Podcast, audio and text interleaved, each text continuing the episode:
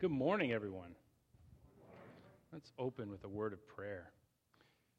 Father God, as we come before you this morning, as we continue our series on the epistle of John and this, this wise old man, as he wrote this epistle, as he speaks to us through the ages, Lord, the elder, Lord, I pray that you would open our hearts and minds to what he has for us, Lord. Close our ears to any error that he may that I may speak. Lord, as we continue in this series, Father, um, Lord, I pray that it would penetrate our hearts and souls, that John's words would echo in our brains, that they would echo within us, that they would speak to us during the weeks, during the hours, during the minutes. Lord, that we would ponder them, we would meditate on them. Lord, that they would change us from the inside out, and Lord, that we would speak them to others. Lord, that we would enter into a practice of not just reading Scripture, but letting Scripture examine us, shine that flashlight into our hearts, into our souls, into our minds, that we would be not just hearers of the Word, but doers of the Word. Father, that we would be radically transformed. In Jesus' name, amen. So when I was um, I was in Hawaii, it was a tough tough time being in Hawaii on a vacation um, I was swimming, and I, I, grew up as a boy. Uh, I loved swimming all the time. And When I was in Iran, we had a pool, and one of the things that I would do all the time, we didn't have a lot of kids on the street, had a couple kids from different countries that I would play with. And I loved to go in the backyard. I loved to jump in the pool and swim, and I would pretend to do all kinds of things in the pool. And so I grew up in the water. I loved I loved to swim so much that I felt like I became part of the water. I would love to just dive in. I would love to feel like I was part of the water. And so when I go to Hawaii or when I go to the beach, a lot of times I love to snorkel. And part of the things that I love to do when I snorkel is I just love to become part of the water, just kind of soak in it, dive down, feel it, feel what's around me. And so one of the days I was there, I was with my son and with my brother in law. I've got a lot of brother in laws. Uh, my wife is one of seven, all six are brothers. Poor girl. So you can, well, maybe poor me. She knows how to handle men and is, is very rough with guys, right? So um, she's a tough girl. So uh, anyway, so I'm out there with her brother. This is the Green Beret brother, and and then my son, and we're out snorkeling. And um, it was a weird day. It was like one of those days where the water was super choppy, and I don't know if you've ever been in the ocean when it's heavy. And so this time the ocean was heavy. So water can have like different consistencies. And today it was that day it was heavy. And you could feel it on your lungs. And it was one of those days where you just couldn't get your full breath. And I was out there in the water and there was a lot of chop. And I remember as we went around the uh, edge of this kind of, um, it wasn't really a peninsula, but it was just kind of this, this kind of part that jutted out. It was just a slight part. And it got even choppier and i was snorkeling and some uh, wave got into my snorkel which was kind of weird because i had one of those snorkels that it shouldn't have done it but it did. So i sucked in some water. I was coughing. So i got up and i treaded water and a wave hit me in the face well no big deal the first time i'm coughing a little bit and then the wave hits me in the face well now that's kind of a big deal but i'm not that big a deal but the wave the water was just kind of compressing my chest so i'm like ah okay whatever so I put my mask back on. I get back in the water. I'm going to blow this out. And another wave hits my snorkel. So now this is the third time I've got hit. And now I'm like in the water with the choppy water and this. Now I'm getting a little bit panicked. But the worst thing you do in the water is get panicked. So you know you got to calm yourself down. So I'm calming myself down and I clear it out and I get a good breath. And then another wave hits me in the snorkel again. And another wave hits me in the face. And now I'm pretty panicked.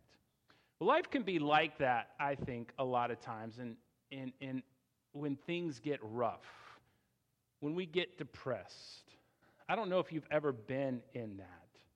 One of those times where something hits you in the snorkel in life and it seems like it's annoying but no big deal. And then another thing hits you in the face, and then another thing, and another thing, and another thing.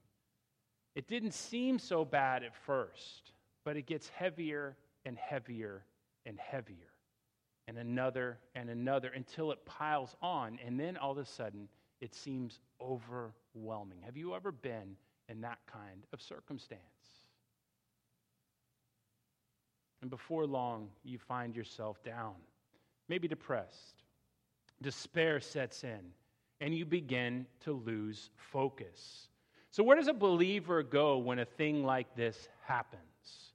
When you can't see your way out? Well, I would suggest a passage like ours this morning, where the Apostle John bursts out with praise to the Father for the way that he sees us. And the way which the Father sees us may just shock you. 1 John 3 1 says this See what kind of love the Father has given to us that we should be called the children of God. And so we are. The reason why the world does not know us is that it did not know him. So, this declaration by the Apostle John is rather wonderful when you first read it. The sentence starts with see. And that's how John starts this. It doesn't always start that way in the Greek, but here he wants to declare this See, behold, look at this. I want you to see what kind of love. And now, the kind of love he says here is agape, not philia, not brotherly love. See what kind of agape, unconditional love the Father has for us, that we should be called the children of God.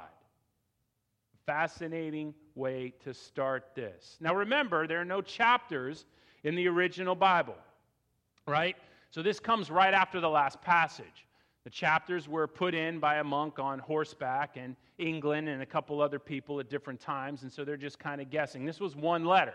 It would have been read to y'all, right? It would have been read uh, like by me as the, as the elder, and I would have just read the letter to you. And so it comes right after the warnings on the Antichrist. And remember, the Antichrist were not false teachers in the church. They were people who led you into secularism or into the world, they led you away from God. And so he leads and he talks about these antichrists, and then he leads into this section. And we studied that uh, the last couple weeks. He talked to us the last couple times, and you remember that, about people who seduce us by the teachings of the world. And at the end of all that, he left us with the assurance that if a person is living in Jesus and lives in the right and lives in righteousness and practices righteousness, they will be just fine. How do you defend yourself against someone who sucks you into the teachings of the world? That's what Antichrist is. That, that distinguishes them from a false teacher or even another. So there's all kinds of wolves that come into the congregation, all kinds of destructive people that come into the congregation. But an antichrist is a particular one that draws you out, that draws you into the world. How do you, how do you protect against them? By living in Jesus, living in the Holy Spirit, and practicing righteousness, and you'll be just fine. Ah, it's after that that he breaks into this incredible praise about the unconditional love which he has given to you and to me. And this is a love which allows us to be seen as the children of God. And so John wants us to think about this, and he echoes in this passage the gospel passage which we read this morning. And particularly, the prologue we read and we introduced into the prologue and we 11 uh, 1 11 through 13 he came to his own and his own people did not receive him. But to all who did receive him who believed in his name he gave the right to become the children of god who were born not of blood nor of the will of flesh nor of the will of man but of god. That's what he says in the prologue. We gain this right to become the children of god through the act of faith it's by the grace of God, but through the act of faith, we gain the right to become the children of God. Now, this might seem odd to you. What does it mean to be a child of God? How many of you have heard everyone is a child of God? We hear that all the time. But when people say you are a child of God, what they mean is you were created in God's image, the imago Dei, the image of God that's really not what Scripture means by a child of God. Just because you were created by God does not make you a child of God in Scripture. You see, in Scripture, being a child of God means you were adopted into the family of God, means you are a follower of God. It's a very different concept biblically than what it means to be a child of God. And that's what John is calling it. So it's just like an adopted child takes on the last name of their new family. You, when you come to Jesus Christ, when you're filled with the Holy Spirit, take on the last name or take on the name of God the Father, and you have been adopted. Where do I get this? Is this, is this an absurd thing? Have I made this up? No, I get this from Romans 8 14 to 17. For all who are led by the Spirit of God are the sons of God. And when they say it, by the way, in Greek or Hebrew, they use the masculine term to include all, male and female. That's just the way they use it. And so uh, are the sons of God. So read it as sons and daughters of God. For you did not receive the spirit of slavery to fall back into fear, but you have received the spirit of adoption as sons, by whom we cry out, Abba, meaning daddy. So Abba here is daddy. So uh, that's how we refer to a dad, right? So you now have the right to call God daddy. Shocking way to address him. Father. The Spirit Himself bears witness with our spirit that we are children of God, and if children, then heirs, heirs of God and fellow heirs with Christ, provided we suffer with Him, in order that we also may be glorified. So notice that you didn't receive the spirit of slavery to fall back into fear, but the spirit of adoption as sons. So, this adoption as the children of God is a bringing into the family of God where He receives us as His personal children. So, this is radically different than simply being created in His image. So, many folks think that I'm being. Uh, that being made in the image equals children of God, but here it's being adopted into his family makes you a child of God.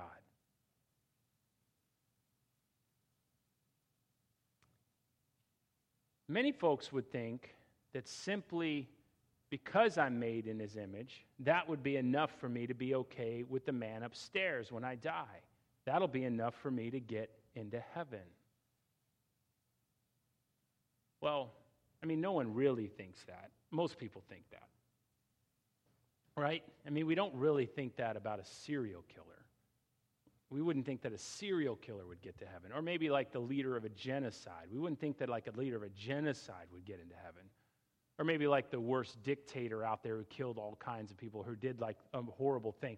Like the worst criminals you can think of, we would think that maybe they wouldn't make it to heaven. But we would like think that all the other people who are in the image of God would get to heaven, right? That's kind of how we all think. And that's that's kind of the belief that so many people have out there today, right? If we we're going to ask generally, and I, I've been around people when we share our faith and when we talk about faith, how do you get to heaven? And most people will say, well, I'm a pretty good person. I haven't murdered anybody or done other things. I should kind of get there. And so people think, well, we've been adopted into the family or we are children of God, and so we're pretty good. But here's the thing where else in our lives do we think that this kind of uh, excuse works? Like, I would posit that the next time a police officer pulls you over on the road to give you a speeding ticket, you try this line Mr. Officer, I never murdered anybody. I think I should get out of this ticket. Or if you had multiple affairs on your wife, try this Honey, it's not like I'm Fidel Castro and killed 100,000 people we should just move on, right? Or at work, yes, boss, I stole $10,000, but it's not like I'm Pablo Escobar, one of the worst drug dealers who ever lived, I mean, drug kingpins who ever lived. Right? We don't think about this and we don't try to get by with this excuse in any other aspect of our lives, and yet somehow people in our culture think that this will work with God. But that's not how God works, right? It's not how adoption works. God says if you want to come to Him, there's a process. You have to come through faith and repentance and drawing unto Him. And this is what this adoption process is it's turning away from the ways of the world and then drawing unto Him. everyone can do it. It's not like only certain people can do it. Anybody is available to do it, but you got to leave those ways. And then what he says, and that's what John is saying, this glorious right you've been given to call God daddy. And it's a shocking terminology here. It's a shocking terminology. You've been given the right to call God daddy. Can you imagine such a thing? He says that hey, God makes us tekna in the Greek, or a child of God.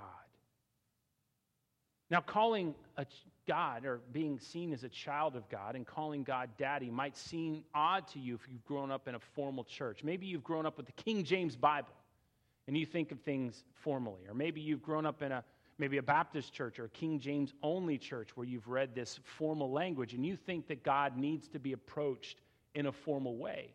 But I would submit to you that when you read Scripture, where do you find Jesus hanging out? He's not hanging out with the people in his day who speak formally. He's not hanging out with the elites and the sophisticated people. He's not hanging out with the kings and the rich. He's not hanging out with all the intellectuals. He's not going up to Caesar. He didn't do any of those things. He was hanging out with the normal folks, he was hanging out with the blue collar folks, he was hanging out with partiers and prostitutes. He was hanging out with the people who needed help, he says. And so I would submit to you that if God Almighty was hanging out with those people, how do you think he was speaking to them? He was not speaking to them in the Aramaic equivalent of these and thousts and thyists. He did not expect them to come to him with formal language. He loved them and met them as they were. And he meets us as we are. And that's a tremendous way, it's a tremendous